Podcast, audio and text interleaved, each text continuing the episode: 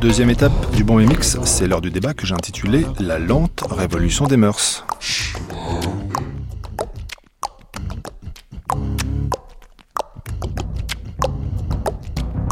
Avec plus d'un milliard d'habitants, l'Inde est un pays où hommes et femmes se croisent, se rencontrent, se marient.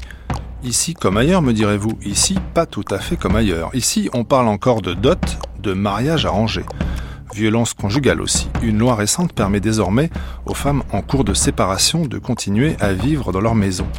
Dans un pays aux traditions patriarcales, c'est une avancée. Les tabous commencent à tomber les uns après les autres. Ceux liés à l'homosexualité, au sida, sont encore importants, mais là aussi, les choses bougent. Pour aborder toutes ces questions liées à la vie intime des Indiens et des Indiennes, j'ai convié à ce micro Florence Laroche-Lissereau, professeure de droit à l'université Évry-Val-de-Marne, Marie-Caroline Saglio-Yatsimirski, maître de conférence à l'INALCO, et Emmanuel Elio, géographe à l'université du Havre.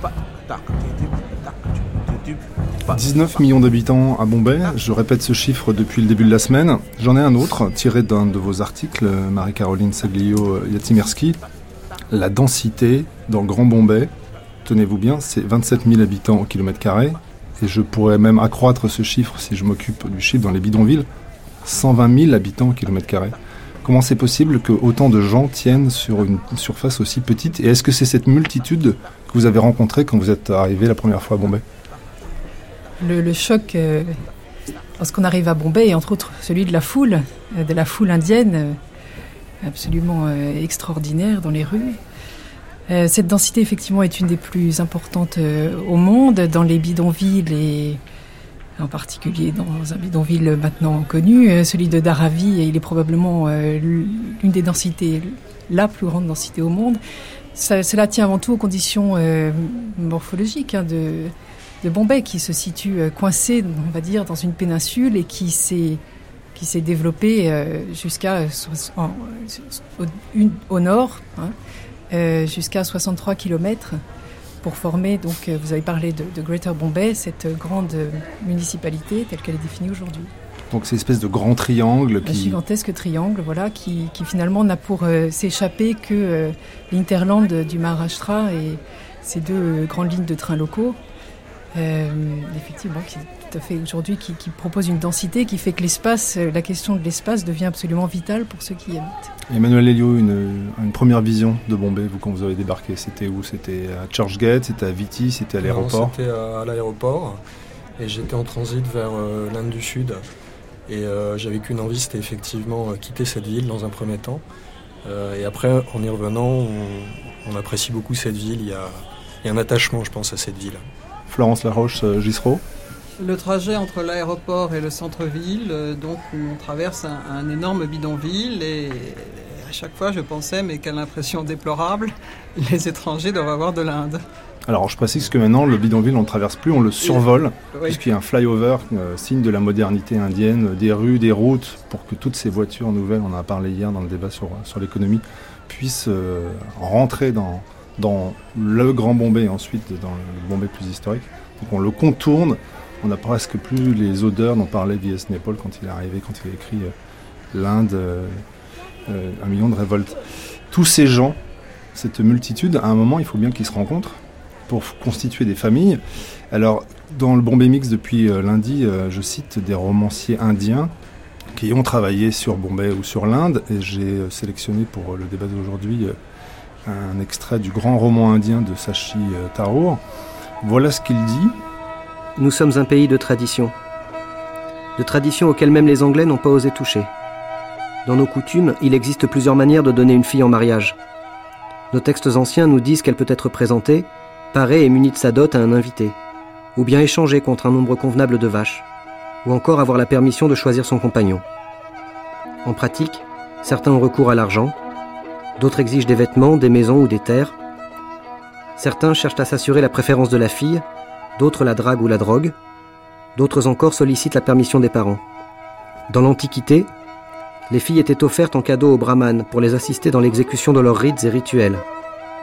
Mais dans tous nos livres sacrés, Les plus grandes louanges vont au mariage d'une fille enlevée de force à une royale assemblée. Je me prévaux de ces louanges. J'emmène ces demoiselles avec moi, que cela vous plaise ou non. Essayez donc de m'en empêcher.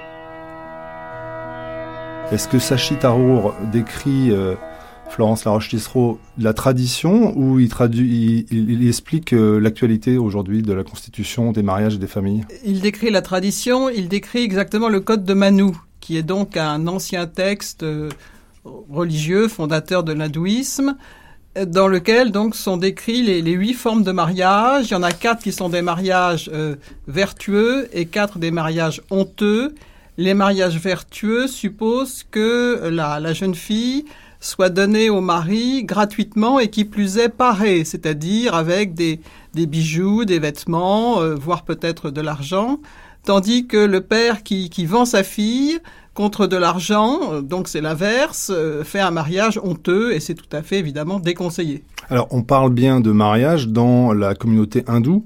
Précisons aussi que euh, le code civil en Inde, ça n'existe pas et qu'on se marie et qu'on divorce selon les rites et les coutumes de chaque communauté. Vous faites nom de la tête Marie-Caroline Saglio. Il y a ce qu'on appelle un, des personal laws qui correspondent plus ou moins à nos codes civils, sachant qu'en Inde, il y en a donc trois qui ont été, lors de la Constitution, disons, gardés, on va dire. Hein. Le Hindu Code Bill qui constitue donc la personal laws et des hindous et qui concerne également la majorité de ceux qui ne sont pas par ailleurs musulmans, donc qui, sont, qui appartiennent à la Muslim Law, qui respectent la Muslim Law, et ni chrétiens, qui respectent la Christian Law. Donc on ne peut pas dire qu'il n'y a pas de code civil. Elle a été, euh, il y a un certain nombre de, lois qui ont été reproposées par les Anglais et qui ensuite ont été euh, inscrits dans, la, refonte du code civil entre 1954 euh, et 1956 même si effectivement on est plus autour de lois personnelles, on va dire, qui prend en compte en particulier toutes les traditions religieuses qui sont derrière. Oui, l'Inde est un pays de statut personnel, c'est-à-dire qu'il n'y a pas de code civil uniforme. Ah il y a donc des textes qui s'appliquent aux hindous, des textes qui s'appliquent aux chrétiens, et puis pour les musulmans, il y a la charia augmentée de, de quelques, quelques textes plus précis. Euh, mais euh, il y a eu des incidents très violents encore il y a une vingtaine d'années et donc euh, l'Inde reste un pays de statut personnel. Régulièrement on parle d'un code civil uniforme, régulièrement on dit ça serait bien, il faudrait. Mais pour l'instant, on est au stade des, des, recommandations. Alors, vous aviez commencé à nous expliquer un petit peu les mariages vertueux, non vertueux. En tout cas, quand on ouvre le journal aujourd'hui à Bombay, il y a des pages d'annonces matrimoniales donc, est-ce que le mariage, il est toujours arrangé ou est-ce qu'il y a aussi des mariages d'amour dans notre programme on, donne à entendre des couples euh, hindous, musulmans.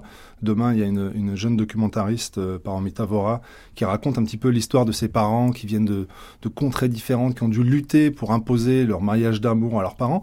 Donc, est-ce que euh, où, est-ce qu'on se situe, euh, on va dire, dans cette, cette Inde moderne qu'on explore ensemble depuis le début de la semaine? Est-ce qu'on est dans le mariage d'amour? Est-ce qu'on est dans le mariage arrangé? Comment ça se passe en ville, puisque la ville absorbe l'Inde, mais la transforme aussi? Alors, dans le Code de Manu, le mariage euh, d'amour était un mariage honteux. Mais naturellement, les choses ont évolué et aujourd'hui, même si le mariage arrangé est encore très très fréquent, euh, il est clair qu'il n'y a peut-être plus autant de coercition, qu'il n'y a plus autant de contraintes euh, qu'auparavant et que les parents tiennent compte euh, des aspirations des, des, jeunes gens. Mais il reste que euh, le mariage d'amour euh, en Inde, c'est un idéal, c'est un idéal, mais dont on sait qu'il est aussi piégé, qu'il conduit donc euh, à beaucoup de désillusions, à des divorces. Et on nous jette à la figure les taux de divorce en Occident et aussi beaucoup d'autres fléaux hein, qui sont bien connus chez nous, pour dire nous, nous préférons notre modèle où on ne se marie pas par amour, mais où on choisit avec donc euh, euh, l'aide de nos parents et puis de personnes bien intentionnées. On choisit notre conjoint d'une façon différente. Et donc, euh, ce, modèle du mariage arrangé n'a pas disparu, même à, Mumbai, à Bombay, il est loin d'avoir disparu. Donc, je, crois que c'est une des composantes de la société indienne, c'est que la famille, la tradition, l'idée qu'il faut que le mariage soit quelque chose donc qui corresponde au milieu, qui, qui, plaise à la communauté est encore très présent.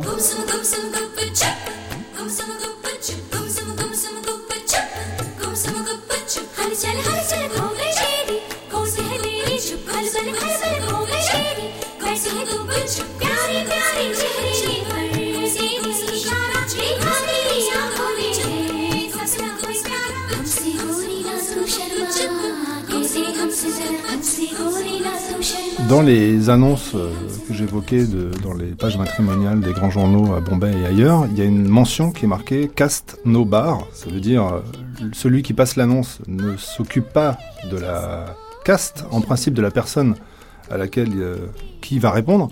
Mais en même temps, le paradoxe, c'est ces mentions-là, c'est inscrit dans la case Brahman qui cherche quelqu'un et l'annonce se termine par Cast no bar. Donc expliquez-moi le, le, paradoxe d'un brahman qui cherche quelqu'un et qui n'a rien à faire de la caste, mais en même temps il est dans la le petit euh, euh, dans la petite case brahman. Oui, alors c'est clair qu'il y a une certaine flexibilité euh, matrimoniale qui, est apparue récemment. Mais que cette flexibilité n'est pas totale et que jamais quelqu'un donc appartenant à une basse caste, encore moins un intouchable, ne se présentera pour euh, répondre à l'annonce matrimoniale d'un ou d'une brahmane. Donc cette, cette euh, flexibilité, cette tolérance, elle est quand même modérée. Elle est quand même modérée.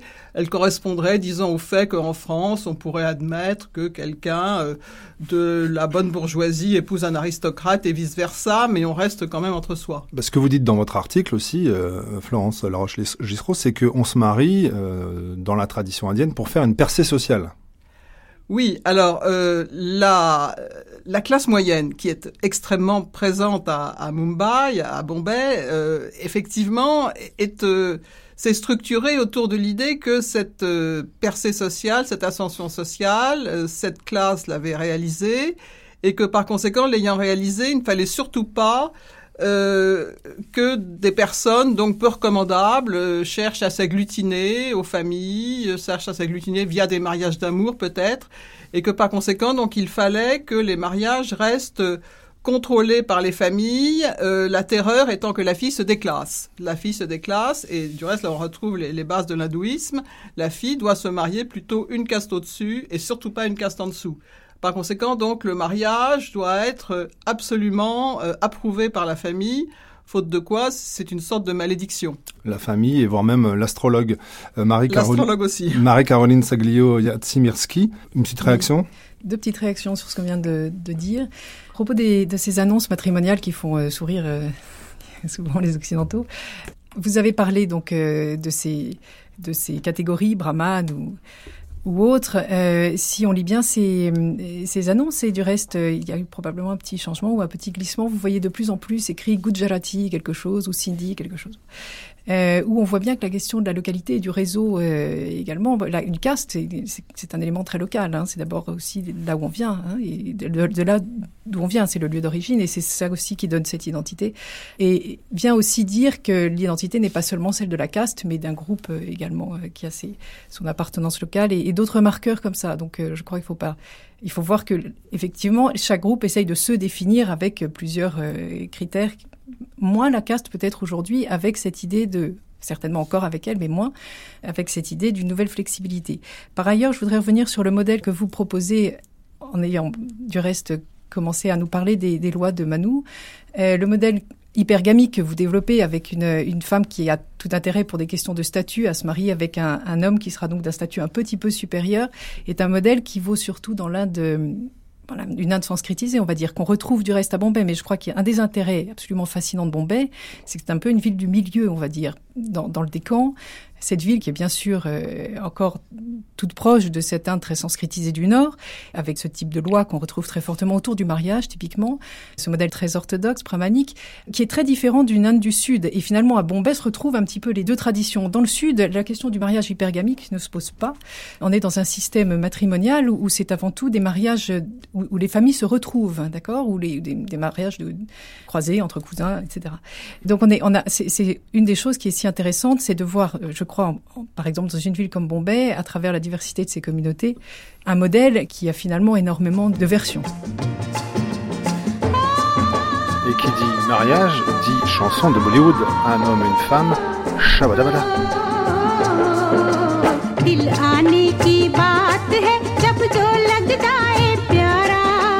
दिल पर किसका जोर है दिल के आगे हर कोई हारा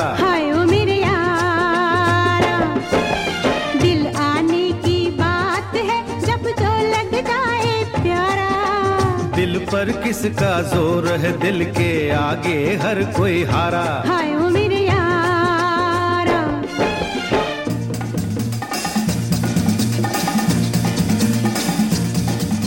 Alors, Côte de Manou, euh, plus ou moins, euh, euh, on va dire, transformé par la ville. Et ce qui m'intéresse aussi dans cette, dans, dans cette grande semaine, c'est de voir comment euh, les castes disparaissent ou se reforment en classe sociale finalement, comment la ville transforme tout ça, avale tout ça pour mieux digérer ça. Donc on passe des annonces dans la presse indienne pour se marier. Après se pose la question de la dot que je croyais euh, illégale depuis 1961, Florence Larogistro.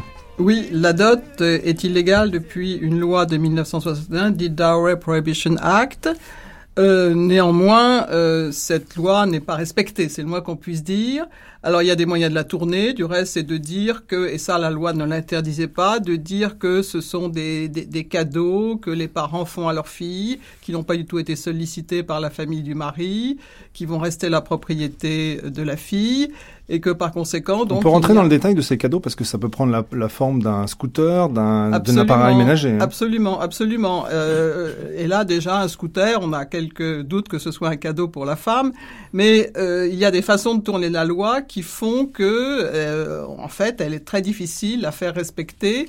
Euh, tout simplement parce que euh, la loi interdit donc de solliciter euh, une dot de la part donc de la famille du, du, du, futur marié, mais elle n'interdit pas aux parents de la fille de lui remettre donc euh, des biens de, qui vont l'aider à, à, démarrer dans son ménage, et, et ça par conséquent donc c'est incontrôlable car on ne saura jamais euh, si les cadeaux donc vont passer clandestinement vers le mari et sa famille ou vont rester comme c'était l'objectif affiché euh, la propriété euh, de la femme et donc euh, je crois que c'est là toute l'ambiguïté.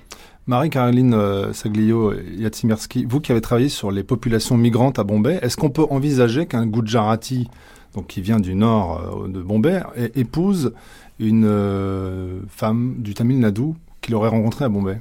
Est-ce que ça sera envisageable ça, à part dans un film de Bollywood? Oui, c'est envisageable aujourd'hui, puisque vous avez toute une, toute une nouvelle classe sociale qui, qui passe outre ce genre de, de, de considérations traditionnelles il y a quand même une forme d'enregistrement du mariage qui existe hein, et qui concerne typiquement un couple moderne qui déciderait par amour de se marier. On, peut parfaitement aller euh, au, à l'office euh, des Registered Marriage et juste enregistrer son mariage comme on le ferait ici à la mairie finalement et ne pas passer par euh, un mariage religieux. Alors certes, pour le reste de la communauté, et même pour le Hindu Code ce qui fait le mariage, c'est très proprement euh, le mariage religieux, et avant tout, euh, par exemple, puisqu'on est chez les hindous, euh, c'est satpadi, c'est cette, euh, cette pas autour du feu. Enfin, c'est vraiment le, rituel religieux qui est si important. Mais pour ce couple-là, le fait qu'il ait enregistré son mariage suffit. Donc cela existe, là, cela se fait continuellement. Là aussi, sur Internet, on trouve des infinités de discussions entre des couples qui souhaiteraient se marier malgré peut-être l'avis des parents ou de la communauté. Donc c'est tout à fait envisageable, qui plus est dans une ville comme Bombay. Euh, cela dit, il est vrai que ce n'est pas encore commun. Euh, pour plusieurs raisons, pour euh, une, force d'une tradition et puis peut-être une, relative oui, le, le, poids de, le poids de cette tradition et puis le, le, la relative raison euh, d'un type de mariage. Vous parlez des films de Bollywood, mais les films de Bollywood se finissent bien, généralement, et tout le monde se marie et la famille est très contente du type de mariage. C'est pour ça que les gens vont les voir.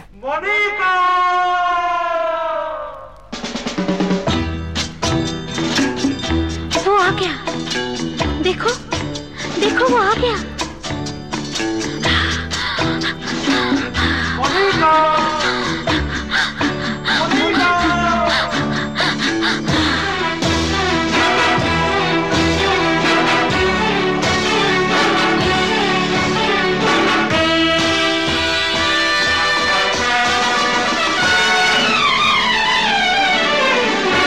Alors, je citais les journaux dans lesquels donc les familles euh, passent des annonces. Si on tourne la, page des journaux, il y a aussi dans la, rubrique faits divers là, des choses moins réjouissantes qui sont euh, ce qu'on appelle en France les accidents de Sari, on pourrait dire, les Dory Deaths.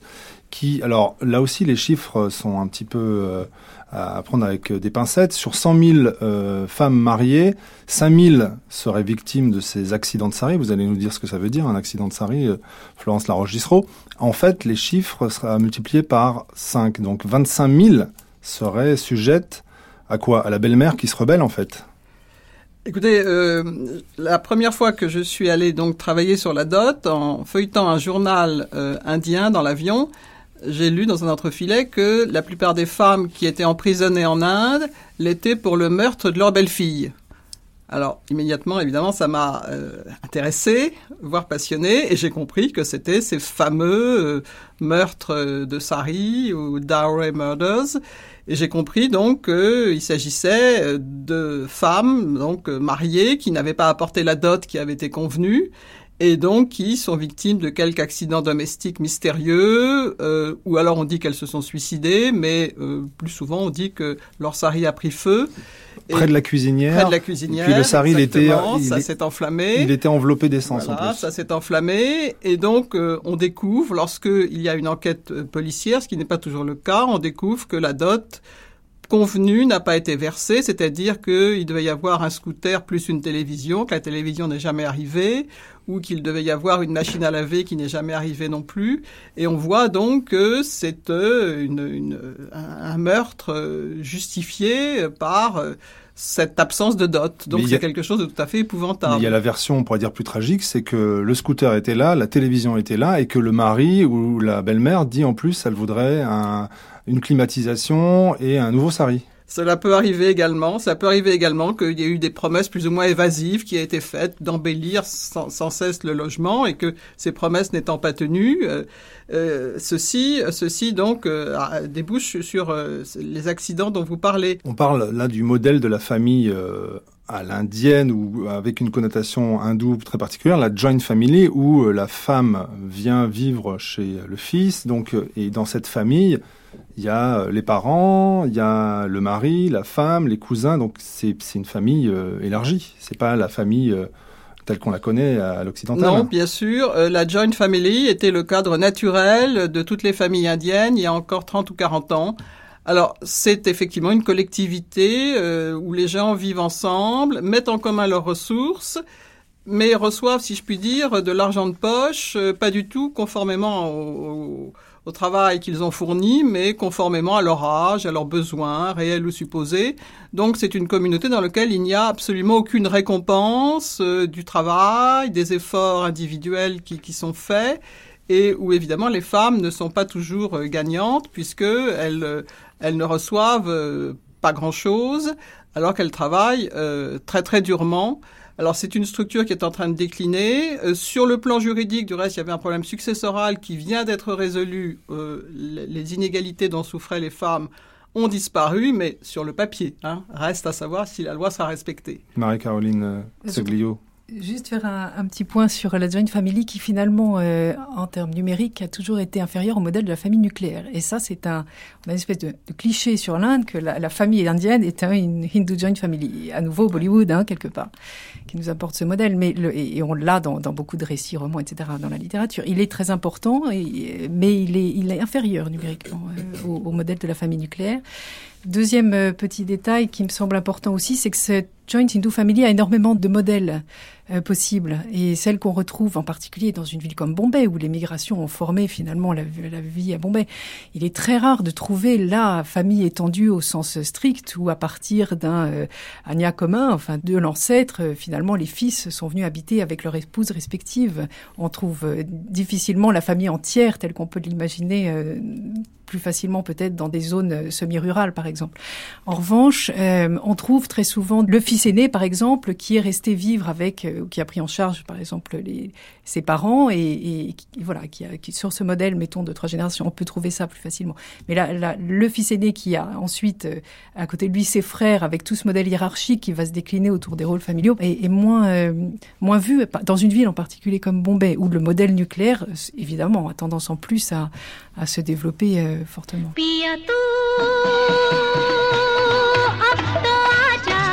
Vous écoutez France Culture et jusqu'à midi et demi, c'est le bon mix. Avec euh, ce matin autour de ce micro Florence Laroche-Distro, Marie-Caroline Saglio-Yatsimerski et Emmanuel Elio.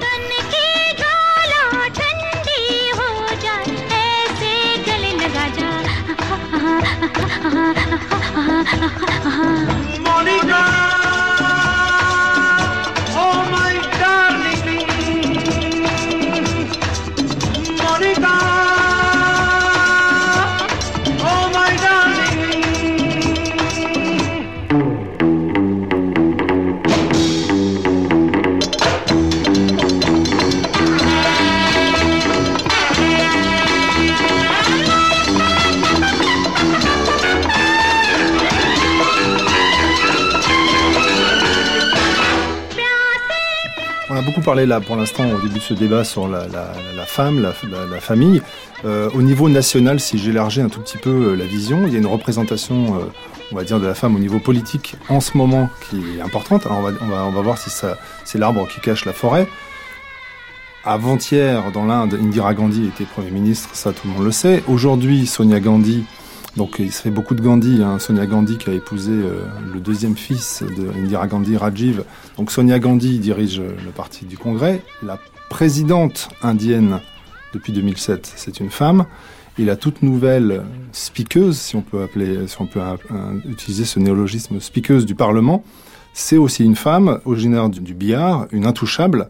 Donc il y a des femmes qui sont arrivées à la tête du pouvoir politique est-ce que c'est un exemple à suivre pour d'autres femmes à Bombay, que ce soit dans les slums ou dans d'autres régions plus difficiles, de s'émanciper et d'aller de l'avant?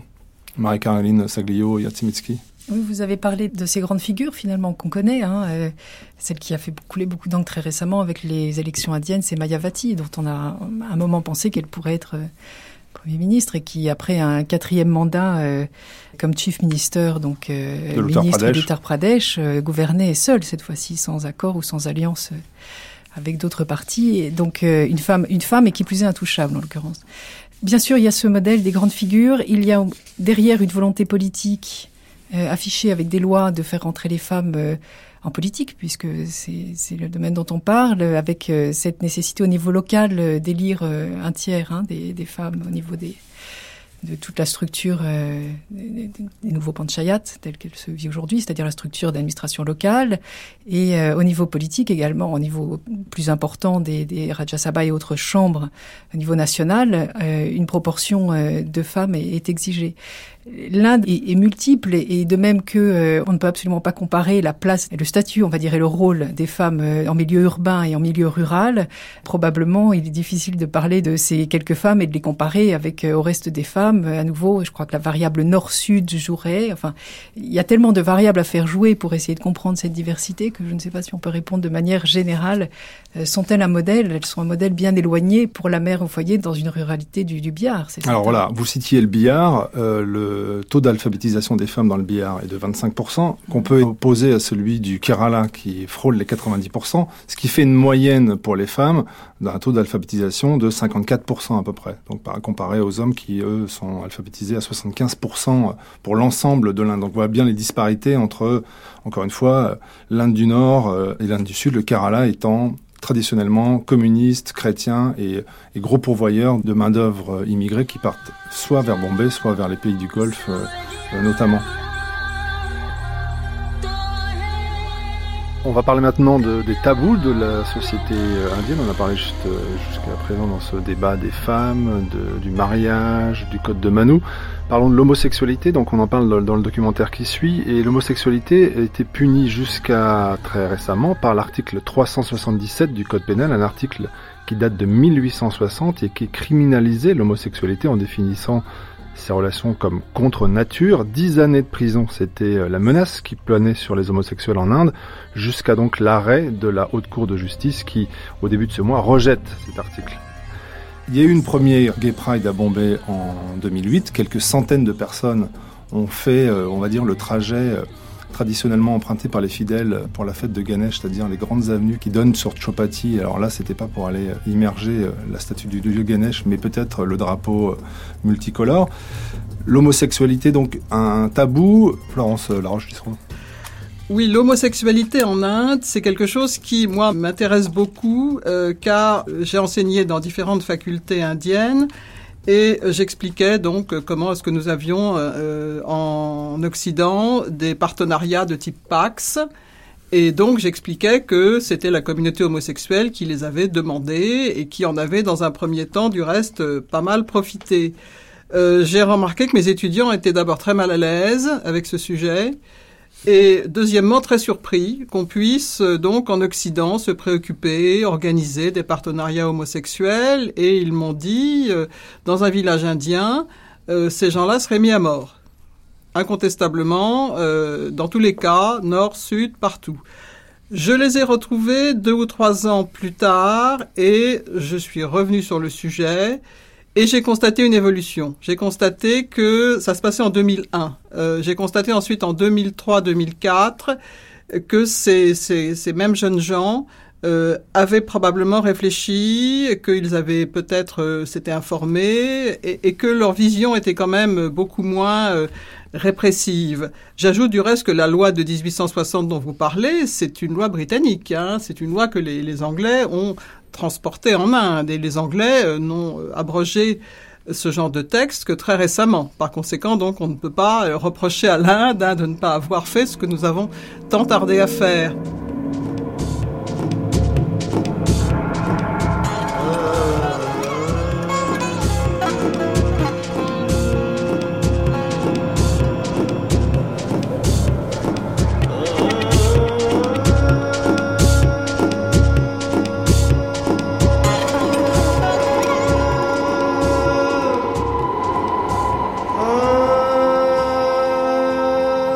Autre tabou, Emmanuel Elio, le sida.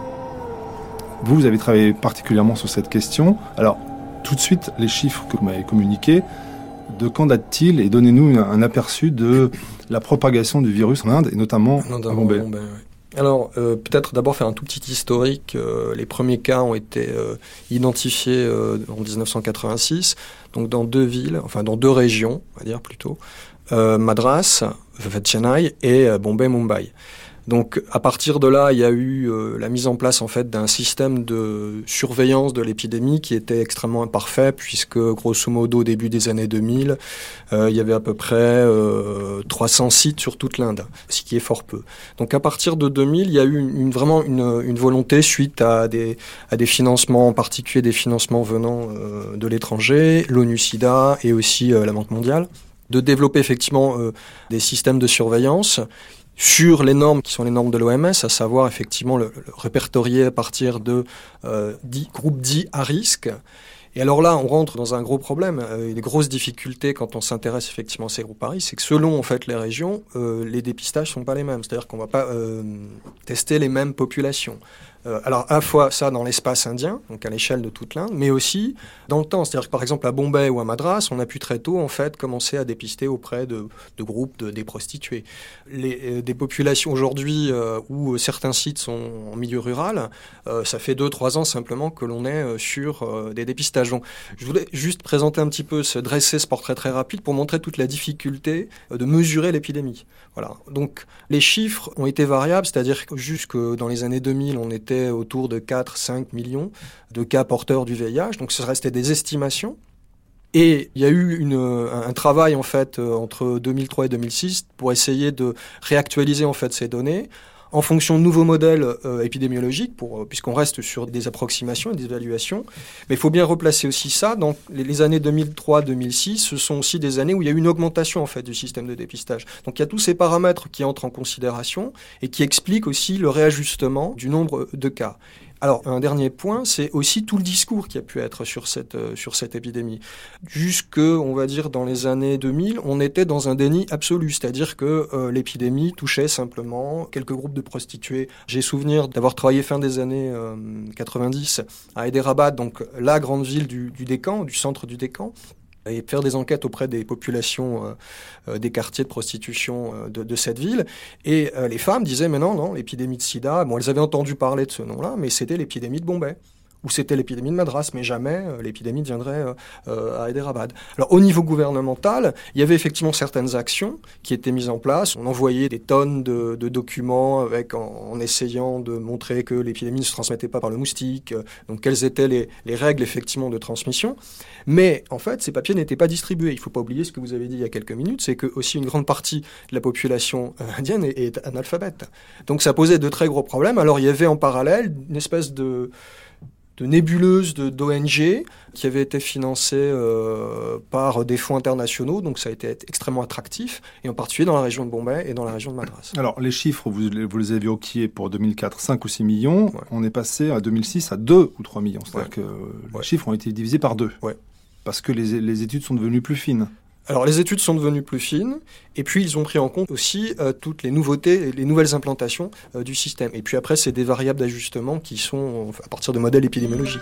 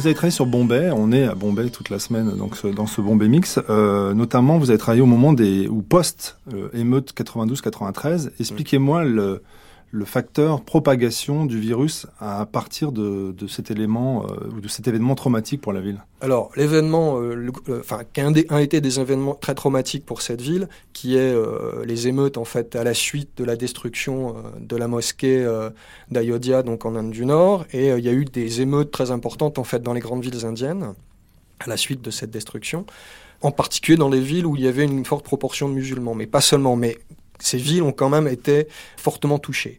86-1994, je vous cite Emmanuel Léo, vous citez 7196 cas dans le Grand Bombay. Alors, il faut préciser, euh, c'est-à-dire que euh, c'est un échantillon qui avait été fait sur... Euh, il y avait 20 centres de dépistage à l'époque, donc c'était un échantillon qui avait été fait sur 14. 14 centres, effectivement, c'était plus que donc un dépistage dans chaque centre. on avait recueilli en fait toutes les informations qui étaient dans chaque centre, et c'était plus que le gouvernement ne déclarait. Voilà, sur simplement, on va dire 14 sur les 20 euh, qui normalement renvoyaient l'information soit au niveau de l'État du Maharashtra, soit ensuite au niveau du niveau national, donc à Delhi. Donc c'est tout ça pour ajouter et répéter que le problème, ces données, elles sont, euh, il y, a plusieurs éléments qui entrent en, compte. Et ce que je viens d'aborder, c'est le fait qu'il y a un problème aussi de report de l'information du niveau, on va dire, de l'échelle locale, Bombay ou, quelques, ou les centres de dépistage de Bombay, et euh, le niveau, on va dire, euh, régional, enfin, au niveau étatique et euh, national. Alors, pour revenir à votre question, 92, 93. 92, 93, donc les émeutes. On peut dire que les émeutes ont été un accélérateur en fait dans la diffusion de l'épidémie. C'est-à-dire que l'épidémie était très concentrée euh, essentiellement dans les vieux quartiers, euh, le, noyau, le vieux noyau euh, Bombay qui est issu en fait de l'industrie textile. donc les quartiers de Kamatipura, Baikula. Kamatipura, un mot quand même pour nos auditeurs, c'est le quartier chaud. Enfin c'est. Enfin c'est celui qui est connu. Voilà celui qui est connu et celui qui est euh, où vous avez une très forte concentration effectivement de, maisons closes, de, maisons closes, etc. Alors de prostituées qui viennent de, toute l'Inde, voire du Népal. Oui, oui, avec des, des, filières migratoires effectivement qui parallèles qui se sont développées. C'est vrai que c'est une des plus grosses concentrations. Euh, au début des années 2000, on estime à peu près à 100 000 euh, prostituées ou, ou femmes travaillant effectivement dans ce quartier. Alors avec toutes les approximations que ce chiffre peut avoir. Quoi. Donc il y avait Kamatipura et d'autres moins connus en banlieue notamment.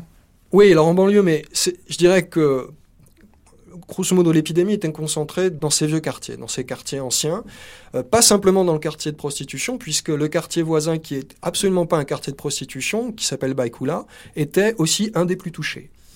Donc une épidémie très concentrée jusque dans les années 90. Et ça, je veux dire, c'est euh, c'est pas simplement euh, une analyse en fait des données épidémiologiques liées au SIDA, mais aussi si on regarde en fait les courbes de mortalité, on se rend compte qu'on a un moment donné, on a un pic. Et si on fait une analyse un petit peu précise par quartier, on se rend compte qu'il y a vraiment une transformation à la fois dans les taux de mortalité, en particulier les taux de mortalité liés à la tuberculose, ou à des hépatites, donc très corrélé en fait à, l'épidémie de sida, et d'autre part que après effectivement 92, euh, mais plutôt 93-94, et on peut prolonger les chiffres je pense euh, au-delà, on est effectivement dans une autre logique qui est euh, toujours une forte, un fort taux de mortalité dans ces quartiers centraux, et par contre des taux de mortalité qui sont en très forte progression, en très forte croissance, dans des quartiers qui sont plus périphériques.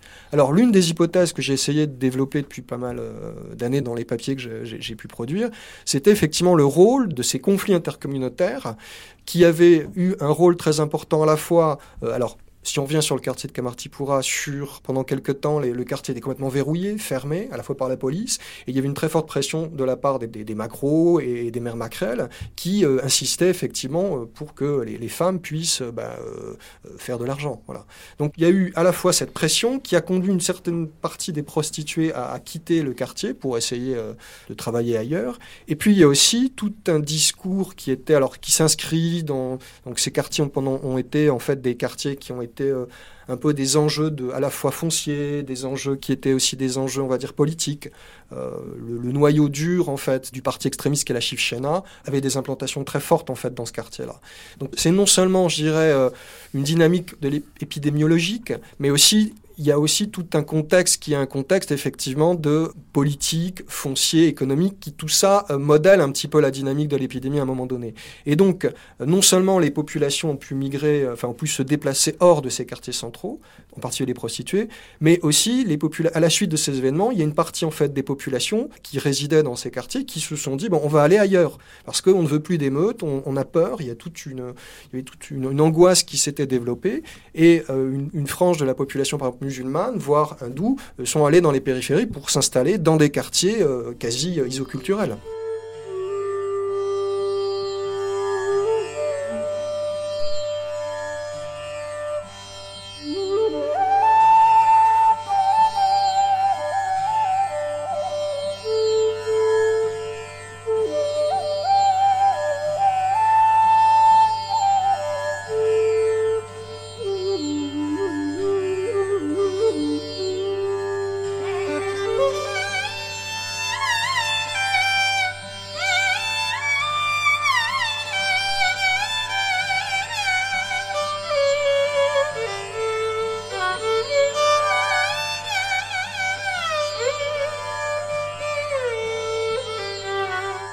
aussi que dans une autre communauté, euh, un peu à la marge des hommes et des femmes qui sont les Hijra, eux ont un véritable statut euh, en Inde, puisque on me disait à Bombay qu'ils pouvaient euh, indiquer même leur sexe sous la forme de E, comme eunuque sur leur passeport. Alors, Hijra, c'est donc des hommes euh, qui euh, ont un rôle social, enfin qui sont vêtus de sari, qui, vivent de mendicité et de prostitution, notamment à Bombay, qui ont même euh, leur gourou, un temple dédié à leur communauté, et euh, vous vouliez dire quoi sur ces genres Alors, ce que j'ai cru comprendre, c'est que moi, je les mettrais dans la catégorie des transsexuels et non pas des, homosexuels. Ce sont des, des, des, hommes qui ont vocation à devenir des femmes. Ils n'ont pas été opérés parce que là-bas, les opérations euh, n'ont pas cours ou elles coûtent trop cher. Certains sont opérés. Certains sont opérés, je ne savais pas. Emmanuel Lio Il y a juste une petite distinction qui entre les opérés et les non opérés, mais bon, c'est un peu gênant de faire des, catégories de ce type. C'est entre Hijra et Zenana. En fait, il y a ce terme de Zenana qui est utilisé euh, par, euh, enfin en Inde, euh, entre les, les, gens qui sont castrés et ceux qui ne sont pas castrés. Oui, alors je me suis demandé, ce sont donc des transsexuels à vocation féminine, ils sont acceptés, ils sont organisés, ils sont connus. Et je me suis demandé donc où étaient les transsexuels femme à vocation masculine. Et, donc je me suis dit, c'est peut-être normal que ce ne soit pas euh, possible à accepter que cette catégorie ne puisse pas exister, car euh, une femme qui veut devenir un homme, effectivement, ça paraît encore plus étrange et ça paraît peut-être surtout euh, choquant. Et, par conséquent, donc, on n'a jamais entendu parler de, ce type de situation. Marie-Caroline Saglio, Yatsimirski. On, on, parle d'une communauté, les Hijra. vous avez parlé de leur statut et on vient d'employer le terme accepté, euh, en particulier à Bombay, c'est vraiment l'histoire d'une communauté qui a eu euh, précisément un statut social qui était rattaché euh, ou au temple, ou qui avait son quartier, qui avait ses fonctions, et qui s'est vu dans une ville comme Bombay, justement, où là, où une nouvelle modernité, quelque part, apporte d'autres valeurs, euh, absolument repoussée, dépossédée. C'est une population qui souffre terriblement d'être, pour ceux qui suivent encore les principes de, de cette communauté, euh, qui souffrent terriblement d'exclusion. Quand, on, quand enfin, tous ceux qui ont été dans les trains locaux de Bombay euh, ont senti venir euh, ces hommes-femmes, enfin appelés, avec tapant dans leurs mains et exigeant qu'on leur lance une pièce, le, le mépris aujourd'hui pour cette population et la, et la difficulté qu'elle a socialement et économiquement est, est terrible, alors que c'était effectivement, on n'en parlera probablement pas ici, mais une société qui a une c'est une population qui est une communauté, pardon, qui a une fonction sociale dans une société plus traditionnelle. Notamment dans les mariages. Notamment dans les mariages. On, les convoque pour jeter euh, un sort, et si on leur donne pas une somme d'argent, soi-disant, ils vont jeter un mauvais sort pour le mariage et pour la descendance promise. Voilà, de même que euh, euh, on fait des dessins sur l'enfant pour enlever le mauvais œil, etc. Enfin, on est encore avec ces images-là et ces, ces statues-là dans des rôles traditionnels, interdépendants, euh, autour d'une hiérarchie euh, où effectivement la question de l'augure, la question de la pureté, etc. vient se vient se poser. Autant de modèles qui ont tendance à disparaître. Et je dirais que là, la, la question de la métropole de la modernité est, est, vraiment très importante. Donc moi, j'avais envie également, vous avez posé une question et d'en reposer une à mon collègue ici. oui, la question des Hijra, typiquement, et, et, de, cette épidémie, comment elle peut se poser, euh, et le, tabou qui, entoure aujourd'hui ces communautés et qui a été remodelé quelque part avec d'autres. Euh, euh, un autre système de valeurs, voilà, fait que des, communautés finalement changent de statut et, se retrouvent plus difficilement acceptées. Alors Emmanuel les, les Hijra victimes du sida, propagateurs aussi. Le problème, c'est toujours le problème des catégories. C'est-à-dire que où, ma collègue a posé le problème, où est-ce qu'on est qu'on met les cette catégorie de population? Et en particulier dans un travail qui est un travail d'épidémiologiste, où là, il faut mettre des catégories, il faut placer des groupes à risque. Alors, une partie des euh, populations euh, ou Zenana ont pu être classifiées dans euh, des catégories qui sont arrivées assez tardivement, en fait, dans le dépistage indien, c'est-à-dire les, les hommes qui ont des relations avec des hommes. Et, et donc, euh, ces populations peuvent être classées ou peuvent être classées aussi dans euh, des catégories euh, de type prostituée. Voilà. Donc, le problème, c'est de bien mesurer quels sont les rôles. Et on en revient à ce que vous disiez, à savoir effectivement la transformation en fait d'un rôle social qui était un rôle social effectivement de danseur, chanteur, voilà légitime et qui est devenu, bon, clairement, en fait, alors à la fois dans une pauvreté, une précarité très forte, euh, prostitution, mais aussi euh, proximité très claire avec la mafia. On parlait du rôle social des hijra, il y a aussi euh, la tradition des jeunes filles dans l'Inde du Sud dédiées au temple, les Devadasi, qui étaient des jeunes filles donc promises au brahman, qui devenaient des prostituées quasiment officielles, qui participaient non seulement au puja, au, rituel hindou, mais qui faisaient plus que ça, puisqu'elles faisaient aussi commerce de leur corps et donc la prostitution est aussi connotée de manière religieuse en Inde. Il ne faut pas le, pour, pour, une certaine part de la population, et notamment dans l'Inde du Sud et dans le dans l'état du Karnataka, si je ne m'abuse. Marie-Caroline Oui, tout à fait. Vous, vous faites un, un, très bon parallèle entre, entre des populations qui finalement sont... Euh, sont des populations qui ont à nouveau un rôle euh, et un statut extrêmement défini dans une Inde traditionnelle, c'est-à-dire avant tout euh, religieuse. Hein et qui, avec euh, les transformations de la modernité, euh, se trouve euh, quelque part dépossédé de cette légitimité et, et, où effectivement ces femmes offertes au temple, avec sans la moindre connotation péjorative, deviennent quelque part des prostituées dans un autre système. Mmh. Et finalement, leur réinsertion sociale ou leur leur nouveau statut social est à ce moment-là extrêmement difficile et se pose avec des termes dramatiques. Et là, on rentre dans des, effectivement des catégories qui ne sont plus du tout celles euh, d'une Inde traditionnelle et religieuse, mais celles de la question de l'exclusion sociale, tout simplement.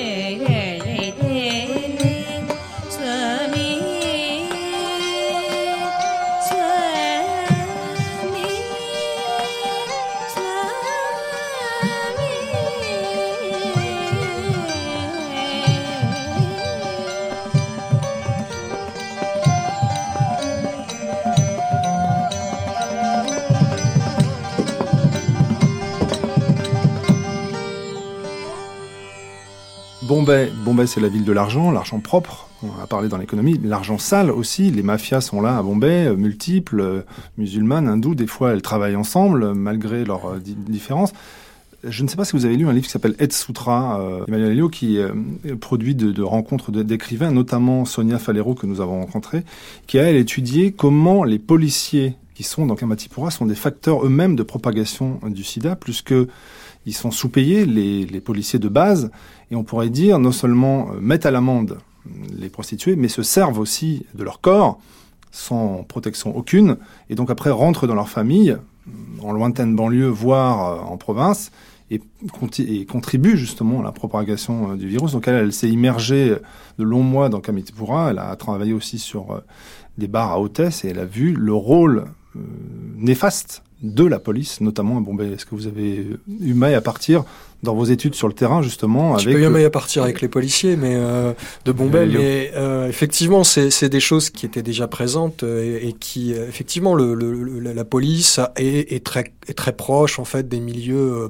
proxénète euh, et mafieux. Mais je voudrais revenir un peu sur euh, euh, la, réflexion de ma, collègue sur le rôle en fait et sur les transformations du, modèle social. Là, on parlait des Devadasi, mais les, temples et les grandes, les, grandes, les petites villes et les villages en fait où ces cérémonies pouvaient avoir lieu sont devenus aujourd'hui, enfin étaient devenus plus ou moins en fait des marchés pour prostituer pour les proxénètes de Bombay, voilà, qui venaient faire euh, récupérer. Donc on voit bien effectivement là les transformations euh, d'un modèle social euh, qui est effectivement avec un ancrage religieux très important. Alors on est en Inde, on est, on va employer un cliché, au pays du Kama Sutra. On est aussi au pays des temples de Khajuraho, qui sont donc des temples Jain avec des figurines érotiques. Je, je, convoque là pour terminer l'émission un des rares psychanalystes indien à être médiatisé euh, en Occident, qui s'appelle le Sodi Kakar, qui, euh, qui s'intéressait à comment les classes moyennes euh, instruites et les élites avaient réagi à l'épidémie du sida. Donc je le cite et vous allez réagir. Les comportements sexuels ont beaucoup moins changé que les médias le prétendent. La sexualité n'apparaît toujours pas comme une libération du corps et de l'esprit.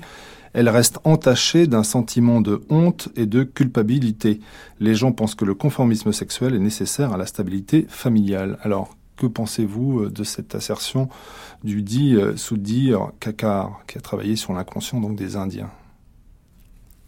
Florence oui, je, pense qu'il résume très bien euh, le, sentiment que l'on a en observant les Indiens de l'idée qu'ils se font de, la sexualité, de son rôle dans le couple, de son rôle euh, dans l'éducation. Et ce malaise, euh, il existe. Alors quand on voit les temples de Kajurao, effectivement, on se dit c'est assez curieux. Comment est-ce que on peut donner comme modèle donc aux gens qui visitent donc euh, des statues érotiques, c'est le moins qu'on puisse dire. Et comment est-ce qu'on voit une population qui est tellement mal à l'aise à l'égard de la sexualité? Alors, ce que je pense, mais euh, c'est une opinion qui n'engage que moi, c'est que euh, l'Inde est en train de vivre une transformation qui ressemble au fond à, celle qu'on a connue au XIXe siècle, c'est-à-dire qu'il y a un très fort puritanisme. Euh, il y a une bourgeoisie qui est en train de bourgeonner, de fleurir, de se développer. 30 millions de personnes par an rejoignent cette bourgeoisie. cette bourgeoisie est puritaine, par conséquent, son modèle imprègne la culture ambiante. Mais je pense personnellement que euh, ça ne durera pas et que dans deux ou trois générations, euh, il y aura un phénomène de libération comme il a existé chez nous. Deux ou trois générations ou avant Emmanuel Elio Puritanisme, à mon avis, de façade. Voilà, de façade, euh, c'est ce que j'ai pu effectivement, avec, après des discussions, en travaillant avec des gens qui responsables d'ONG ou des choses comme ça, c'est un peu ce qui, ce qui, ce qui, en ressortait. C'est effectivement un puritanisme, il y a la société, il y a un modèle, il y a une vitrine, je dirais. Et euh, voilà, derrière, euh, ce sont des individus euh, comme les autres. Il y a en fait effectivement des histoires d'amour. Il y a des histoires d'amour qui se lient et qui sont parfois tragiques. Et, là, les films sont pas simplement en fait du, de l'ordre, enfin du fantasme ou euh, simplement une quelque chose d'idéalisé. Il y a, il y a des histoires d'amour qui peuvent se tisser, mais encore une fois, il y a le poids de la famille, le poids de la structure familiale qui fait, et le modèle qui est un modèle où c'est la famille qui règle et qui euh, organise encore en grande partie les choses. Marie-Caroline Saglio, Yatsimitzki. Oui, oui, je suis assez d'accord avec, euh, Emmanuel d'être dit, oui.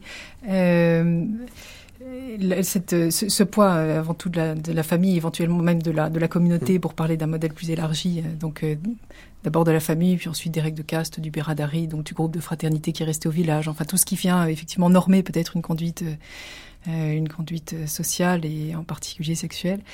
Je pense aussi que c'est toujours très difficile, on l'a très bien montré, je crois, là maintenant, de, généraliser, on parle de l'Inde en général, c'est bien difficile. Euh, on la voit évoluer à toute vitesse, en particulier en milieu urbain.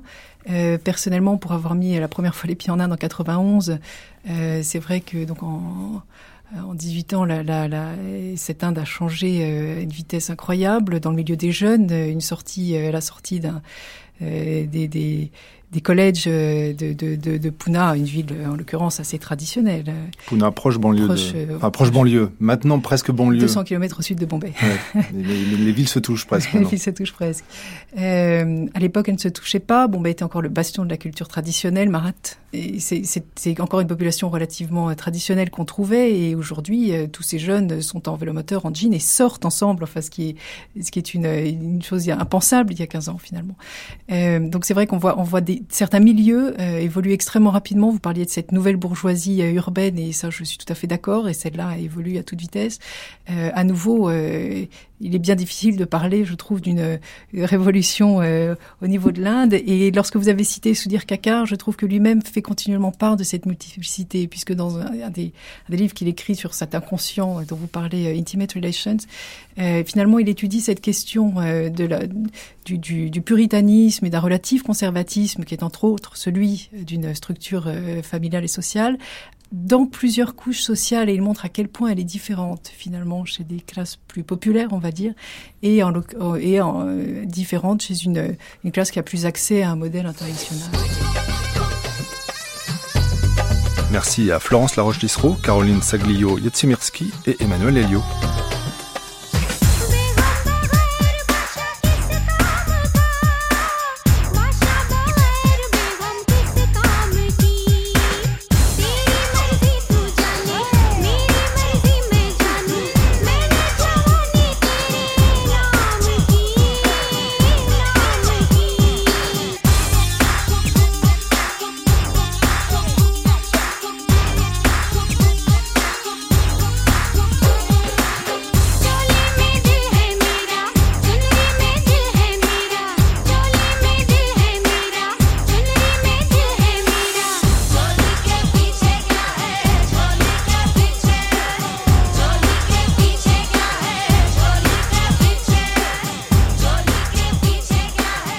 Nous dans un instant dans le Bombay Mix, c'est l'heure du documentaire Sari Bombay.